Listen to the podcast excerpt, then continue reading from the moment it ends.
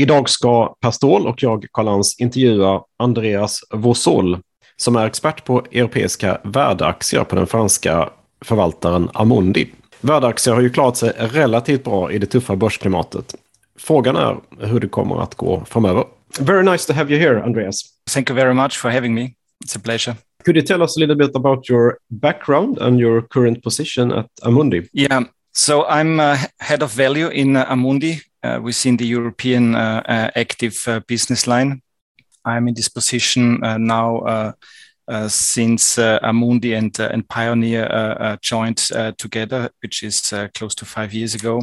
I'm uh, responsible for a, European equity value franchise uh, that is uh, about five uh, plus billion euros in total. And uh, I'm the lead manager of, uh, of also the, the, the different uh, portfolios that are, that are associated to this uh, uh, AUM franchise. I launched our flagship product, the Amundi European Equity Value Fund, back in 2008.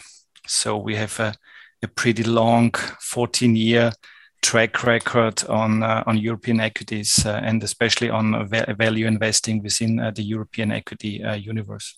So, so what's your um, take on the on the market situation right now? That's a that's that's a very tricky question. I mean, we are we are running over the last couple of years, uh, literally from one year into the next uh, in un unprecedented uh, territories, right? I mean, uh, the, the, COVID situation was a very un unprecedented new situation for not just for the markets clearly, but also for for for for for for uh, health systems and for for societies overall. Um, and uh, and and we we we, managed uh, to get through this, and uh, finally um, uh, we enter 2022 with a very strong dynamics with the reopening of economies, the strong the strong economic uh, uh, recovery. Uh, a healthy, healthy uh, balance sheets on corporates, on consumer sides. We had healthy uh, uh, uh, employment situations across across across the globe. And then all of a sudden we were confronted with another unprecedented situation, which was the the Russian-Ukrainian war mm-hmm. situation, which most of of us clearly never have been close to any type of this war situations, and and hence. Um, uh, this this is clearly um, a, a, new situation, and the consequences of the war uh, is is not so clear at, at, this point. Clearly, we have seen some some some some very quick uh, situations emerging. We have seen uh, clearly a spike in commodity prices. Uh, energy prices uh, clearly being the, the most dominant discussion at this point. Inflation is is is is going to levels we have not seen in in recent history, or most people have never seen in their in their lives, and um, and uh, clearly we, we need to see uh, the, the the impact of these uh, these uh, spikes in uh, in energy prices uh, in, in in relation to how sticky this will be. Is it a temporary spike or is it a is it a permanent spike? And when uh, clearly at what level this inflation will will stay with us? I mean, clearly uh, you would usually expect uh, some inflation uh, uh happening when there is a, a strong economic uh, momentum. So part of the inflation is a, is a result of economic uh, activity or sound economic activity. Clearly, a lot of the inflation spike is, is driven by the by a war premium on commodity prices, and um, and this is a, a very difficult picture because um, uh, COVID was easy to manage because we knew that it can be fixed by by by R and D in uh, in the health uh, system or by by by uh, uh, increasing the collaboration in uh, in in the in the pharmaceutical kind of industry and and getting a, a vaccination and getting sanitary measures in place. but you cannot fix a war with that. Mm. It's basically driven by a, a, a person's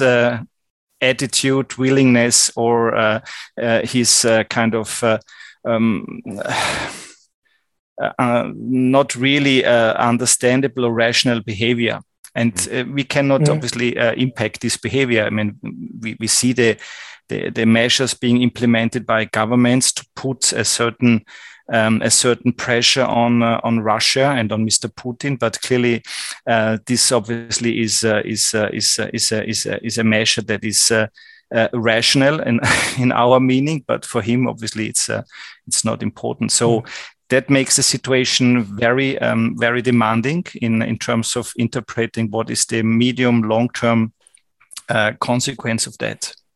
Uh, I don't have a crystal ball clearly on that. Nobody has. We, I mean, we are rushing from one day news to the next uh, when uh, with uh, with uh, political uh, commentaries, political actions, and political reactions to the horrible picture we see daily on the news. Um, um, what what is important, I guess, for for for for, for an investor perspective and and for us especially, is that we have an investment process that is that is solid and it is uh, that has been obviously um, designed to be uh, to be to be uh, to be uh, long term in nature.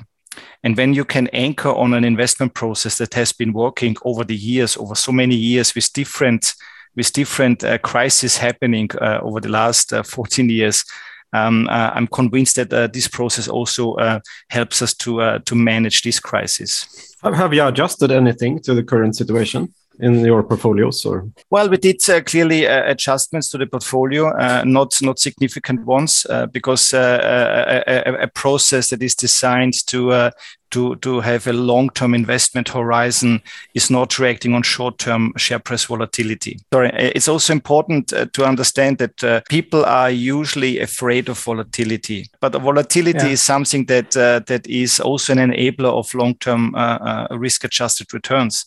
Because uh, in in my definition of of value investing, uh, volatility just means that share prices deviate from the intrinsic value.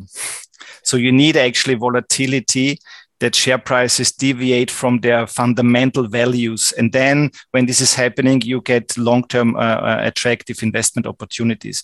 And this is what we currently uh, evaluate. This is what we've done uh, in, uh, in March 2020 when COVID hit and everyone was just hiding because of high volatility spikes. But this is an area where value investors start actually building their portfolios for the future because you get massive misvaluation and misperception opportunities. We don't have a rush of course, because uh, rushing is never good. So you need to be patient. You need to be clearly uh, very, very um, uh, diligent in, in the analysis because we don't know the, the war implications, as I said uh, in the beginning.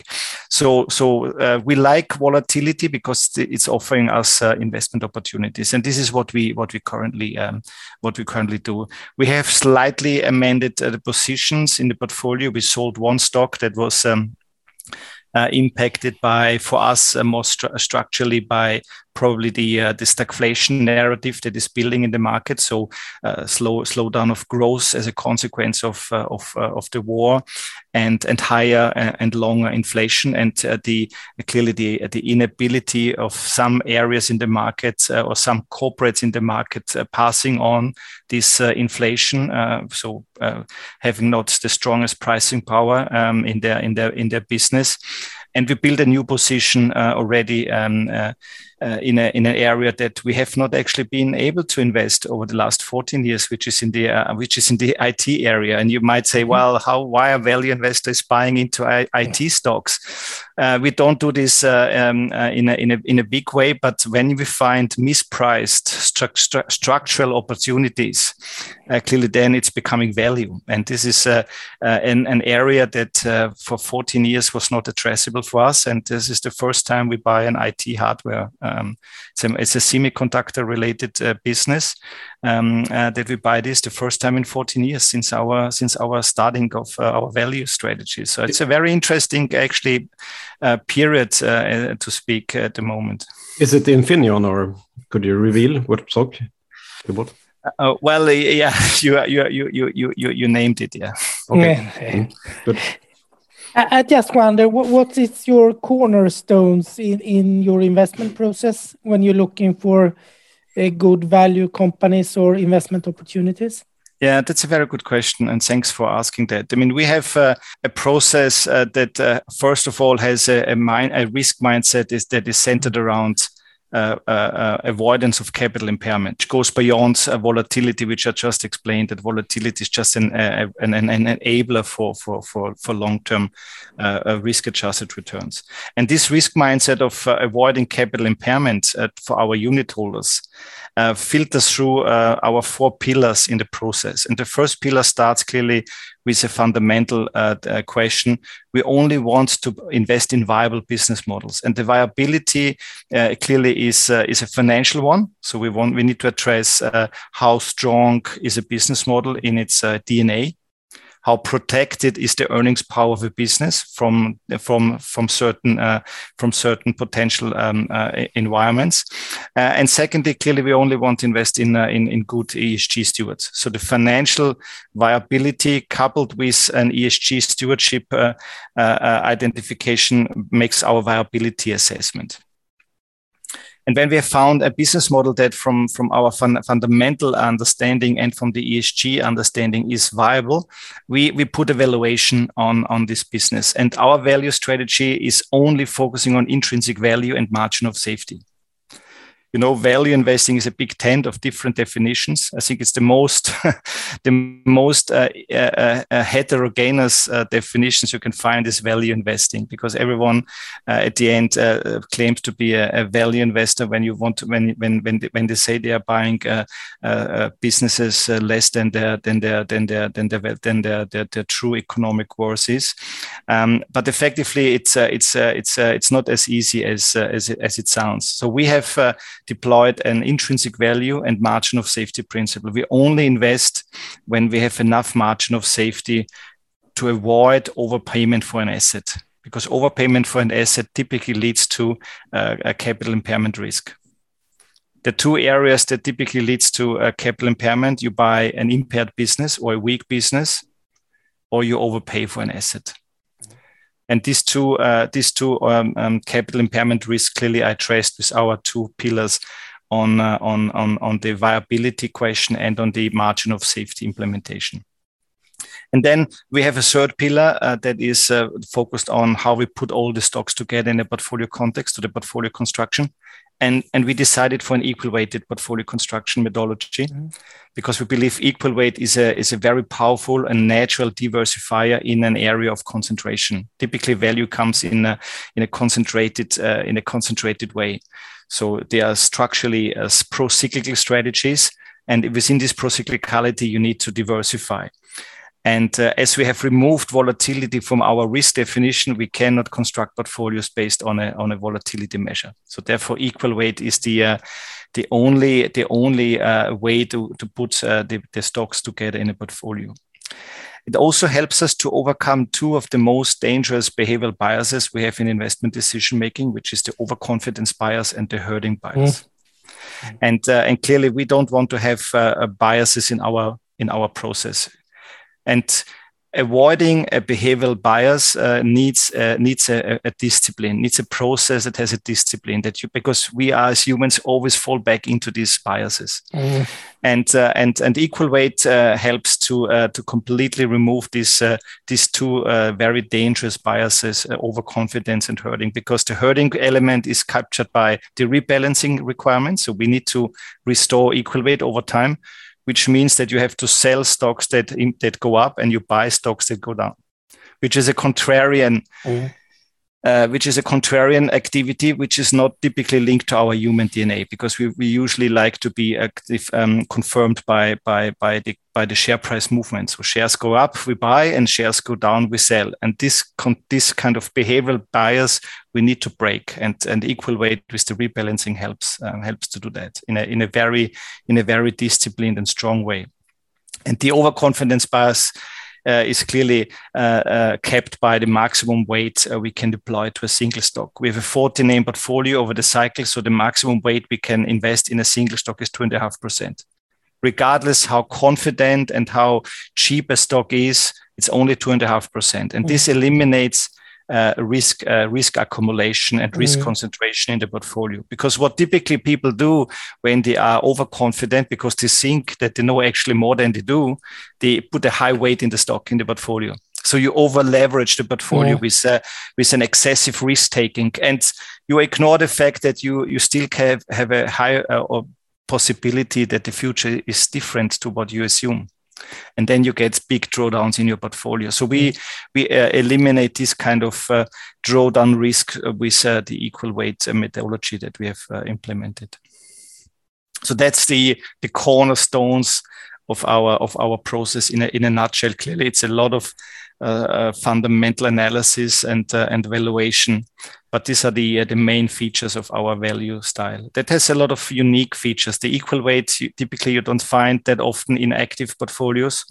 And the margin of safety principle is not also not nothing that people mm. typically use because this really gives us a minimum uh, a minimum margin of safety uh, that uh, that we need before we invest unit holders capital. If we look at the current market now, where, where do you where do you have most exposure at the moment? Well, as I said, we, we have not changed a lot uh, the portfolio, mm. so the exposures are pretty are pretty stable, with the exception of the two stocks, one one one sold and one uh, invested. So clearly, we we had a, an increase in our IT exposure from zero to two and a half percent uh, effectively. Uh, we reduced automotive exposure by one stock. So the stock we sold was an automotive stock. So that leaves us overall in the portfolio with uh, still a, a, strong exposure in uh, in uh, in automotive, media, and entertainment. We have a, a good uh, exposure in industrial, but diversified in industrial mm-hmm. areas. Um, and we have a strong also position in the in the banking space. So this is in a nutshell uh, the, the, the, the, dominant positions that we have in the portfolio: consumer, industrial, and uh, and um, and and banks. Clearly, the portfolio was strongly benefiting from this uh, reflation reopening narrative that uh, that happened in the market at the beginning of the year. That we are still, uh, to a certain extent, feeling at the moment. When you look at economic uh, indicators, we still see um, uh, PMI indicators. Uh, the most recent one published uh, just a couple of uh, minutes today ago. Um, so we are we're seeing actually that PMIs are improving in a, in, a, in a in a second consecutive month. So March was a stronger reading than February, and April is a stronger than than than March, especially from the service side of the indicator. Uh, the manufacturing part was always uh, strong already uh, during the the COVID period. So, so the service indicator tells us that the consumers are in a healthy in a healthy shape because there's a pent up demand after COVID uh, remo- uh, lockdown removals. Uh, and this is good because this gives a, a good starting point of uh, of the of the of the economic economic foundation, mm. and this should be also doing well for our portfolio. Clearly, in periods of uncertainty, this kind of uh, information sometimes gets a bit uh, a bit reduced. Uh, everyone is just looking at the moment on uh, on uh, on oil price uh, dynamics rather than on on, on bigger pictures. But um, but the positioning of the portfolio is um, is is not is not changed dramatically as we speak. You own some Nordic banks. Why we do, do like... own some Nordic banks. Yeah. Yes. Why? Um, to explain you uh, our kind of thinking about uh, bank uh, banking business models, we like banking business models that have a local dominant retail position and corporate positioning, and that uh, clearly is something that is visible in the Nordics. The Nordic market is a very strong banking market with a, with less competition compared to uh, other European um, markets. And uh, and uh, and uh, the, the, the the Nordic uh, banks we own, um, uh, DNB Nor and um, DNB, sorry, and and Swedbank, they have local dominant market positions, strong balance sheets, and and strong strong profitability pools uh, in regardless of the environment uh, we are in, regardless of the uh, the interest rate environment. They have been showing this resilience in their in their in their in their earnings power uh, in over the last 10 years when we have seen actually falling and, and negative rates and uh, they will uh, clearly see a, a benefiting uh, situation from from the change in this interest regime that uh, that is already visible clearly so this is the this is why we like the nordic the nordic banks the nordic banks we also like clearly similar banking business models outside the nordics but then you see also the same features local dominant market positions in the geographies they operate. Because at the end of the day, banking business models is, uh, is a domestic model. Um, and uh, is a domestic business, and uh, you need to have a strong uh, positioning to to capitalize on on this uh, domestic business model. We don't like too much investment banking businesses, okay, because clearly earning streams in investment banking is uh, is more volatile and less protected. Mm-hmm. It's a flow business, and flows mm-hmm. are going in and out uh, in a in a very in a very unprotected way. So you you you you usually are not able to uh, to to to to uh, to uh, sustainably protect uh, the flow business. So therefore, we like more the, the corporate and retail banking businesses, asset management clearly as well, which is also good for the uh, in the in the Nordic in the Nordic players. There's a, a solid uh, a solid fee income coming from from that part of the business, which is also very very resilient.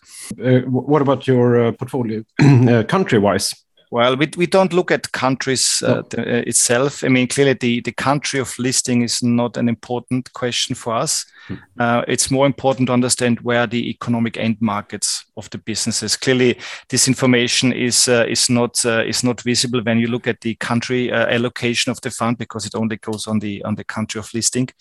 So so so so we would we would clearly always prefer the um, the assessment of where the end markets uh, and and not where the country so. has the headquarter and the, and the and the exchange listing. This is completely meaningless for us. So typically, we don't take a, a big a big uh, a big look at uh, at these exposures. I mean, you see currently that we have um, exp- overweights in, uh, in in countries like like France. It doesn't mean that we have a particular strong mm. uh, um, uh, macro or mm. strategic um, Um, view on, uh, on on on France, but uh, but th- there are clearly uh, uh, uh, uh companies that have a very global reach and they are operating in the in the geographies that and end markets that we like, but not because of a, a French listing. Has it been changing over the years? I mean, you you're looking more and more into ESG, the, the governance part. Do do you think that's a big difference between different countries? I mean,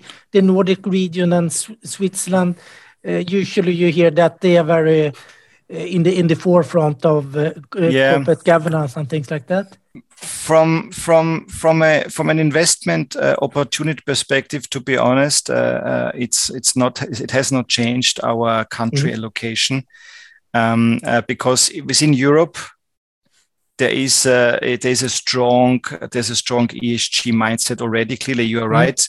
The Nordic uh, regions, from an investor base, have been in the in the in the forefront in demanding clearly transparency and they're mm. more aware and uh, and selective uh, when they choose for products and we see the same situation uh, uh when when we speak to uh, to to to Nordic investors that uh, there is more question on ESG and ESG mm. implementation. Uh, uh, and uh, then you go in other geographies in Europe, and there's still less uh, appetite yeah. to speak. So you see this from a mindset, from an investment opportunity perspective. The the the rules are the same for all uh, countries. So mm. when we look at today at the um, at the reporting um, of corporates in terms of ESG reporting, clearly there is there is still a difference in the quality and there's still a difference in uh, in the way uh, the minimum standards are either applied or the or you disclose a bit more. And clearly, the the the, the Nordic uh, corporates. Um, uh, they have a better a, a, better reporting, a better transparency, uh, and also a better track on this transparency compared to other geographies. But the the underlying uh, regulatory um, rules are the same uh, for all European countries and for all European corporates. So I think mm-hmm. the, the, the, on the on the minimum level, there's no there's no difference anymore. There's no country that can that can uh, that can uh, that can uh, lag behind because you would immediately have the uh, the implication from from from investors. Mm-hmm. And the question is how much you disclose above the minimum requirements. Mm-hmm. And I guess there, what I can see is that uh, that that Nordic corporates have a good a, a better disclosure others are catching up. So I think mm. one is already at best in class, and, and the yeah. others are uh, improving. But it's mm. not changing our investment um, uh, uh, uh allocation to countries. Uh, what's your view on uh, energy companies right now? they are having a, a massive push in their business models, and we have seen this clearly in in the in the in the ongoing results periods that we are currently in for Q1. I mean, they're all producing uh, significant uh, cash flows and significant uh, significant earning improvements. Uh, as a result of higher oil price. I mean, this is uh, literally a, a, a, very strong uh, um, translation into their into their operating business. Um, so, so yes, this is also seen in the share prices. I mean, we are underweight in energy as as a, as in our in our portfolio. Not because we don't like energy, but we own three energy names. Uh, and we, mm. we own the three that we think they are diversifying our energy exposure geographically, business mix wise, already in a good way. Uh, uh, and and with the equal weight, uh, that's the, the, that's the result of our uh, of our aggregated weighting.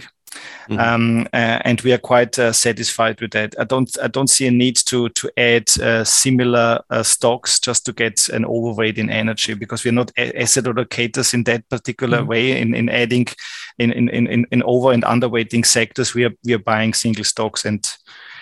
I think we have a good representation of that. I mean, we see the energy space in this uh, very uh, necessary transformation towards uh, net net zero and uh, and and the and, and and participating or being the enabler of the energy transition. And uh, the stocks we own, I think they have uh, a, a, credible and a committed um, strategy and also a tangible stra- strategy in, in that energy transition uh, path. Clearly, they, we are still at an at an early phase, but uh, uh but uh, a lot a lot more is needed, and and this is what we this is what we actually um, support uh, as a as a as a shareholder that they stick to their mm. commitments in becoming net zero and and leading the energy transition and currently they get a lot of cash flows to actually invest into into that uh, into mm. that uh, energy transition coming from the legacy asset of uh, of uh, of their oil and uh, and gas uh, business. what's your view about the um, the classical defensive sector like the pharmaceutical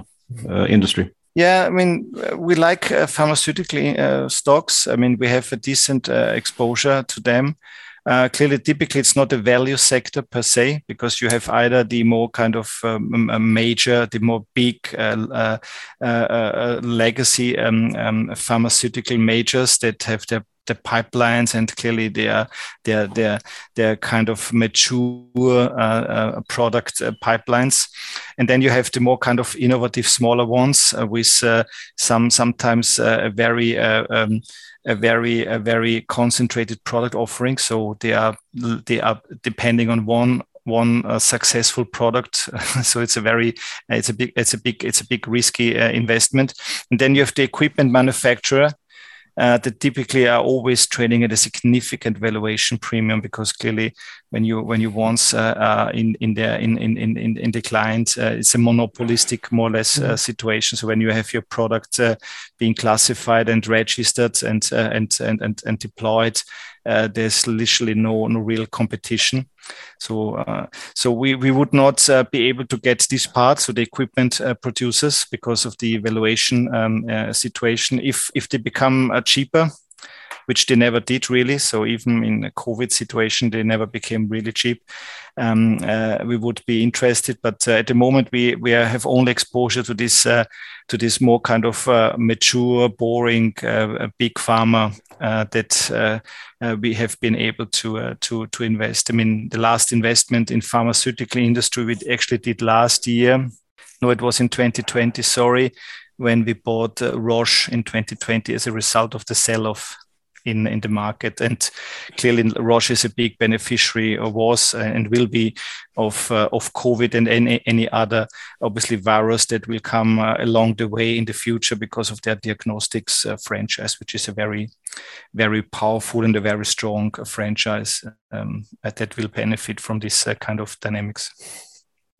So yeah, we like pharmaceuticals, but it's not so easy addressable as a value investor in a in a bigger thing. So we have we have currently only only two, three pharmaceutical stocks. So it's a it's a decent enough exposure, but um, yeah, only only only three names. Uh, do you think you will have more like tech companies in the future if the yeah, yeah. if they, they still are underperforming? Um, yes, this could be clearly the case. I mean, uh, uh, the interesting thing, to be honest, is that we are seeing actually, uh, uh, to a certain extent, a bit of a, uh, a convergence, right, of mm-hmm. Uh, of, of tech-related business models and and and, and non-tech because internet of things digitalization of all areas of the economy from consumer to industrials actually moves uh, it and uh, non-it closer together mm-hmm. And we mm-hmm. see this convergence in, in business models already. Um, so I think um, uh, we actually uh, uh, have already more IT underlying mm-hmm. IT exposure within our portfolio because of this convergence. Even uh, the companies are not classified by by index providers as tech stocks; yeah. uh, they are tech companies. Mm-hmm. I mean, if you look at, at Siemens, for example, yeah. Uh, the, the new Siemens, as we as we look at this today, which is a holding we have, um, has more software content than it uh, than it had in the past, and that mm-hmm. some other software players have. So so there is a lot of tech uh, um, uh, activities within a, a traditional business. I mean, they are clean. they are doing mobility, smart infrastructure, mm. uh, and uh, and um, and this kind of business is, is are tech businesses. They're not. Uh, they're not. Uh, they're not capital intense, uh, uh, factory driven businesses. Yeah. This is a pure tech implementation. And when you talk to these businesses, uh, they're hiring more IT engineers and software engineers than, than, than, than, than anyone else. And then they had, then they have been hiring in the past. So, so we are seeing this convergence. Yeah. Um, and outside this kind of convergence, yeah, I mean, there was a very strong movement in the market um, uh, at the beginning of the of the year when, when the value rotation got this very mm-hmm. strong momentum with the interest rate cycle uh, actually uh, uh going up, uh, which led to a sell-off in, uh, in, in in growth. And and and this sell-off in growth clearly is is is visible at the moment because we still see interest rates creeping up in a in a significant way.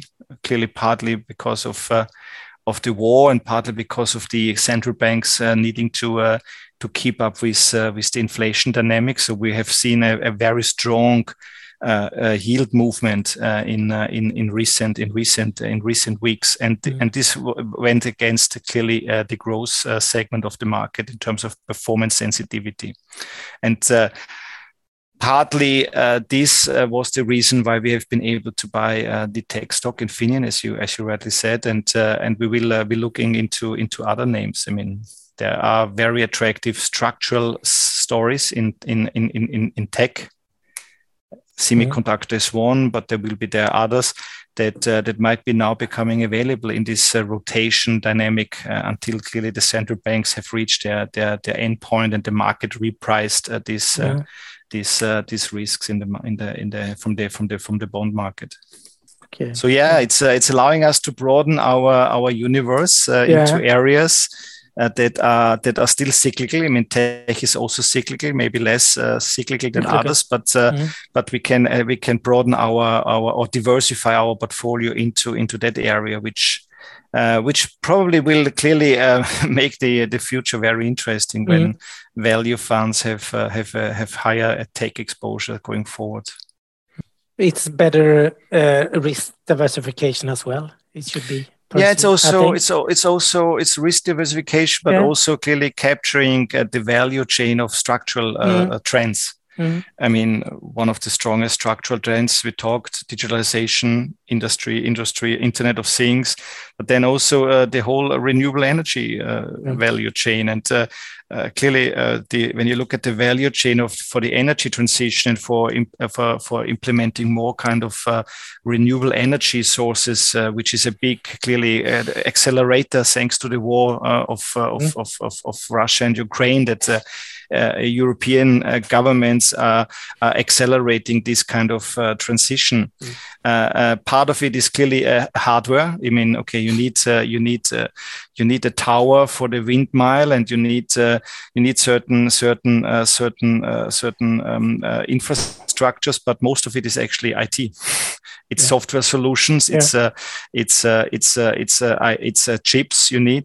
it's yeah. semiconductors. So so this uh, this is something that. Um, um, uh, is is actually going to accelerate and stay stay with us for longer. And this is a massive opportunity for for different uh, industries in in the value chain. I mean, for for some of the more traditional value stocks, uh, but also for more kind of uh, uh, tech uh, tech related stocks. And uh, if we are able to capture a bit more of these uh, structural dynamics as as value investors, I think this is this is positive. So far, we have been only able to capture this kind of structural theme of renewable energies via via a, a cable producer. Mm. You know, to to link uh, all these uh, solar panels and uh, and wind uh, wind miles uh, to the grid, you need a cable. Is it is it pr Prysmian or? It's Prysmian, yes. Mm, okay. Mm. Uh, so you need cables, and cables cables are, are a boring for mm. most people a yeah. boring traditional business, but it's actually a quite high tech uh, business as well because these cables need to be very very resistant for for for for for for all the for all the uh, also weather events that are that are uh, uh, uh around. And clearly if you have an offshore um, wind farm a wind park uh, these cables are sitting in a couple of hundred meters um, below the uh, below the surface in uh, in the water and, and most of the time it's harsh water. It's uh, it's uh, different um, they need to be resistant for a lot of uh, uh, for a lot of um, chemical reactions. And so this is a very this is a very this is a very important part of the value chain. Mm. if there is no cable you don't get electricity. You can have hundreds of solar panels and wind farms but you need a cable at the end of the day. Mm and uh, and this was one part where we got uh, exposure as a as a as in a traditional uh, kind of uh, capital intense industry because producing cable need a factory. Uh, and and now we are able to get also exposure uh, to to to more kind of capital light businesses via the IT part so you see we are we are we are trying to uh, to uh, to leverage on on end market exposures mm-hmm. and on uh, on structural themes rather than uh, uh, uh, sector definitions from index providers this mm-hmm. is clearly this is nice and it shows nice pictures in in presentations but the underlying idea is the mm-hmm. business and the end market it serves and is the end market attractive for us as investors to participate clearly in certain secular themes. This is what then is uh, the translation behind uh, why we bought this stock or that stock. It's not because we want to get a sector exposure. It's because we want to uh, participate in uh, in certain secular themes and end market exposures, real economy end market exposure. Mm. And I know we are we are in an environment where uh, market narratives are changing basically on a yeah. on a daily basis. yeah. uh, so so I think it's um, it's uh, it's uh, it's it's it's a very interesting environment. I mean, clearly people are, are shocked by by by all this kind of uh, news, but uh, mm. we have a very a very um, interesting environment. I mean, China is locking down still their economies mm. because of COVID. Um, which is uh, which is impact affecting a, a lot uh, value chains and, and supply chains. Um, um, and uh, and then clearly we have uh, what we said the geopolitical situation. So it's a it's a very it's a very fluid situation, and I think. Um, what what I can see at least is that the corporates are starting to uh, to really uh, adjusting well in this environment. I mean, the reporting season uh, we are in in Q4 Q1, which already got a decent uh, uh, impact from from from from the Russian Ukrainian situation is actually is actually very good. Mm. Uh, and this is very interesting because we have not seen uh, a, a, massive amount of profit warnings or guidance uh, mm. cuts. Uh, this would be the typical mentality of corporates. uncertainty goes up, and you you cut and you slash your mm. your guidance, and you try to down to down downplay uh, the, uh, the, the, the development, but this is actually not what we are seeing. It's it's actually quite a, a strong reporting season uh, that uh, that we are seeing with uh, with uh, corporates have been obviously adjusting quite quite well to the to the new to the new situation of, of higher in, input costs and. Mm so I think sometimes uh, the market reaction is, is much more kind of bleak than the, mm. the, tangible situation on the ground on the ground is, and uh, uh, this is clearly something that uh, that offers uh, that offers opportunities. If you if your horizon is uh, extending more than a week or a month, clearly people mm. like to reduce their, their horizon when uncertainty grows you you shrink your your horizon to a day or a week or a month or a quarter but uh, what actually you should do is when uncertainty is the highest you should enlarge your horizon yeah. mm. This is another kind of behavioral uh, trap that we are we are falling into uh, in this kind of respect so mm. i think that is uh, this is something that um, that uh, that uh, that uh, that we definitely learned in our process that uh, it uh, it helped us to withstand all these kind of uncertainty periods uh, over the over the last couple of years that we kept on doing in a very disciplined way what we are supposed to do.